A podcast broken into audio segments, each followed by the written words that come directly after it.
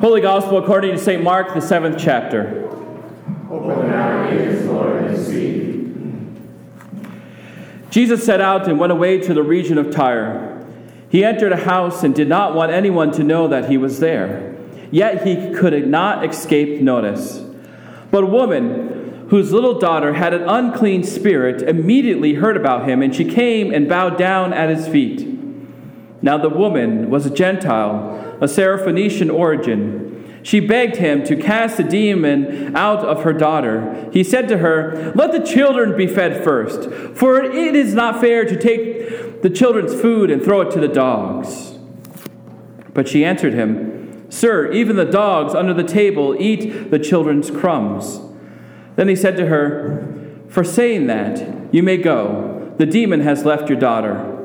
So she went home, found the child laying on the bed, and the demon gone. Then he returned from the region of Tyre and went by the way of Sidon towards the Sea of Galilee in the region of the Decapolis.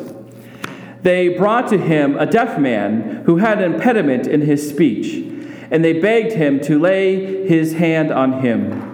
He took him aside in private, away from the crowd, and put his fingers into his ears, and he spat and touched his tongue. Then looking up to heaven, he sighed and said to him, Ephphatha, that is, be open. And immediately his ears were open, his tongue was released, and he spoke plainly. Then Jesus ordered them to tell no one. But the more he ordered them, the more zealous they proclaimed it. They were astounded beyond measure, saying, He has done everything well. He even makes the deaf to hear and the mute to speak. The Gospel of the Lord. Praise. Grace, mercy, and peace be unto you from God our Father, our Lord and Savior, Jesus Christ. Amen. So every time that I've read this gospel lesson, I see something a little bit different. For example, this past Tuesday, we read the gospel together in Bible study, and we really focused on the idea of the demon who possessed the little girl. We asked, are demons still active in the world today? And if they are, what does that actually look like? And then how would one not be possessed by demons? But another way that I've looked at it is, is when I read through the beginning of the gospel lesson, I see that Jesus is basically looking to get away to get a little rest. So he went to the town of Tyre. He thought that he would be able to escape the crowds, take a break from the constant demand of teaching and preaching and healing. However, his fame had spread so far that it seemed like everyone knew who Jesus was, what he can do for people, and there was really no chance for him to get away from it all. So he's in this house, and this woman hears that Jesus is in town. So she goes up to him and she begs him to heal her daughter who is possessed by a demon. And to be honest, I really don't blame her. If one of my children were sick or possessed by a demon, and suddenly this miracle worker who is from out of town arrived unexpectedly in my neighborhood, I would do everything I could to go and find him and to ask him the same thing. This was her one shot to get to Jesus to ask for his help. You see, Jesus had never been to the area of Tyre before, and it's likely that he will never go there again. So, this woman did what any desperate parent would do she runs and she throws herself at the feet of Jesus. She does this in an act of respect and worship, and she begs for the restoration and healing of her beloved little girl.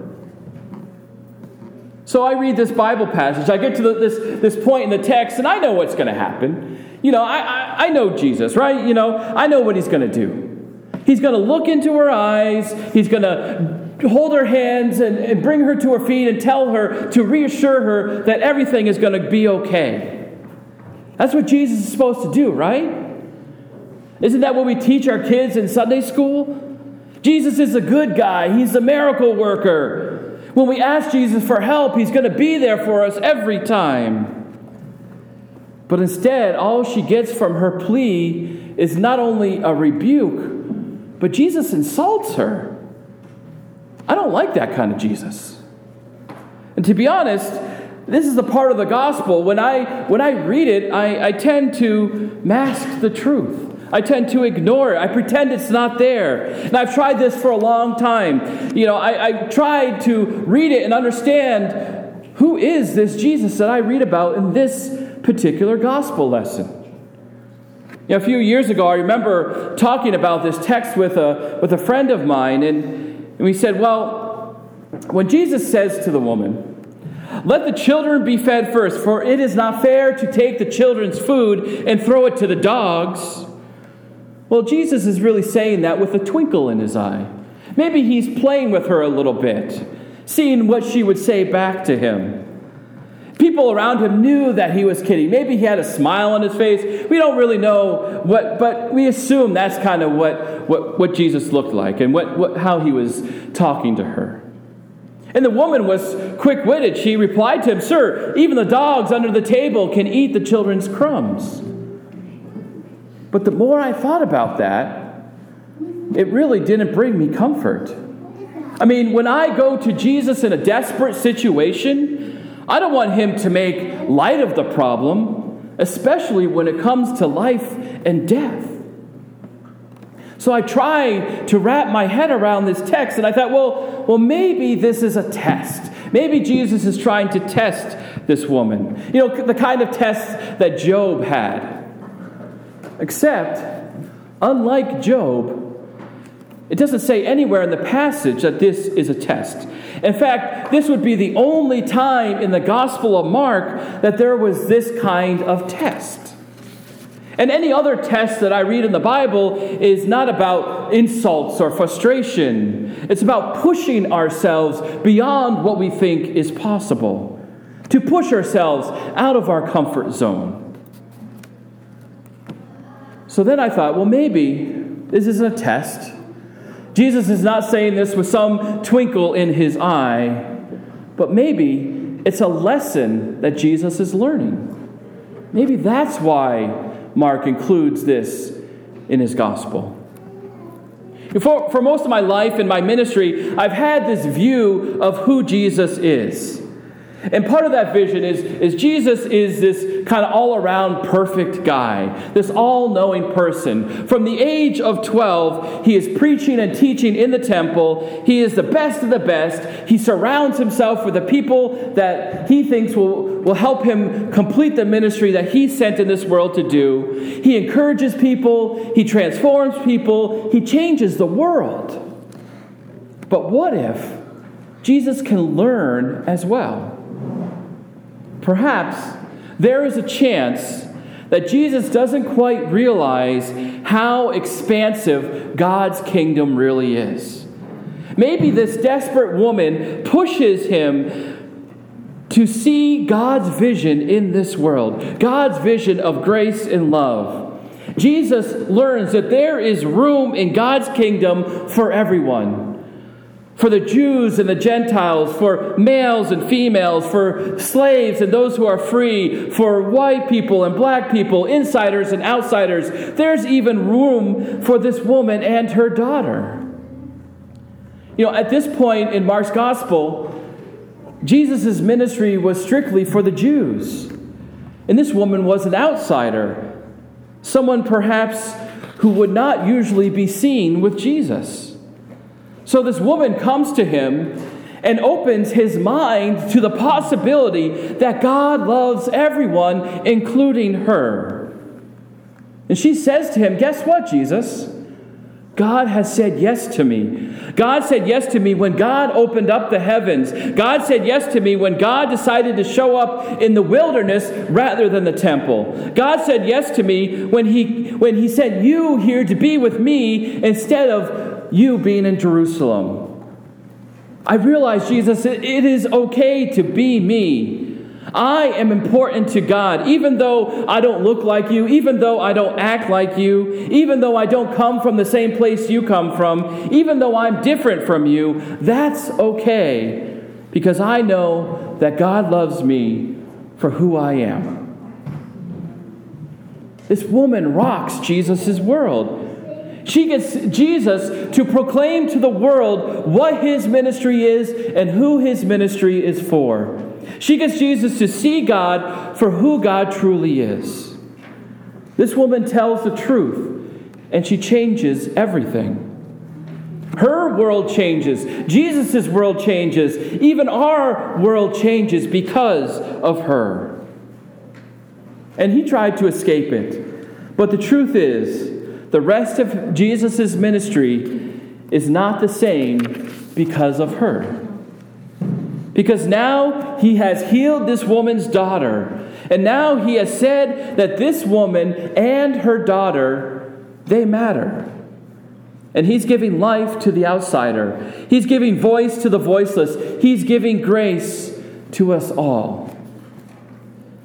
You know, because of this woman, we include the words for all people in our mission statement. When we respond to and share God's love, we do not limit that to people who look like us, who think like us, who act like us. We include everyone. And we do this because things in our lives, what we do here in church, it changes who we are. It changes our community. It changes our world. And as we change things, we need to prepare our hearts, our minds, our souls, and our lives for this change. We cannot be the church that we were 10 years ago. We cannot be the church we were 15, 20, 25 years ago. You know, I've seen churches try to do this time and time again, and they always fail. We heard at the Synod Assembly this year uh, when Bishop Hazelwood was giving his report that the height of Lutheranism in New England was in the 1960s. He said that he has attended more 50 year anniversaries of churches this year than he has ever had to before. And the reality is, we want to go back to that time, to that place. But our world has changed so much since then. Our world has changed, and no longer are our pews full of people eager to learn about God and how God acts in their lives. No longer is, this, there's, is there this feeling of being safe eh, because our world is no longer safe. No longer are we happy and safe and content in the arms of Jesus. You know, we're not happy and safe and content in the arms of Jesus because we can no longer just sit here and rest in our sanctuary. We can't open our doors and be flooded with people wanting to come to church anymore. So we are no longer safe. We have to take risks. We have to know that as we find ourselves in the arms of Jesus, this means that we are going to have to open our hearts, our lives, and our church to everyone without question. Being in the arms of Jesus means that we are going to have to tell the truth, the truth of the gospel. The truth of the gospel is that we no longer have the right to say who God loves and who God does not love. When we tell the truth of the gospel, we can no longer judge the other person. All we can do is tell the truth to show the world God's love through our actions and through the grace that has been given to us. You know, to tell the truth is absolutely vital because it is the only way we can see the church, our faith, and our lives blossom and grow into the fullness of God's grace, love, and mercy. But when we hold back the truth, when we keep it to ourselves, it is then that assumptions take over it is then that we feel pulled in different directions. It is then that we start to crumble and we see the ugliness that can happen in our world come into our church. So we gather here together each and every Sunday. We sing together, we pray together, we worship together, we read scripture together, we have communion together, and we do this so that we can let our light shine and we can discern the truth for our lives and our church. But, my friends, this is hard. And we see that as a risk. And we take our church and we open it to everyone because of this Syrophoenician woman. From Jesus' first reaction to her, you know, she could have put her face into the dust She could have gotten up and went back to her house and watch as her daughter would die. But instead, she tells the truth. The truth that God loves her for who she is, not because of what she looks like or where she is from. She tells this truth so others can say, You have just told my story. You know, I went up against great odds, and because you were able to tell the truth, because you were able to say that God loves you for who you are, now I can do that too. Thank you. And we gather here today to tell the truth the truth of God's story that we know that we are not alone and that we have love and support from God through our Faith Lutheran Church family. And with this love and support, we know that we can stumble and fall. We can have our faults, but we always have our church family to pick us back up, to help us get on our feet, so that we can be fed with the truth of God's love. And then together we can go out into the world as we respond to and share God's love with all people. Amen.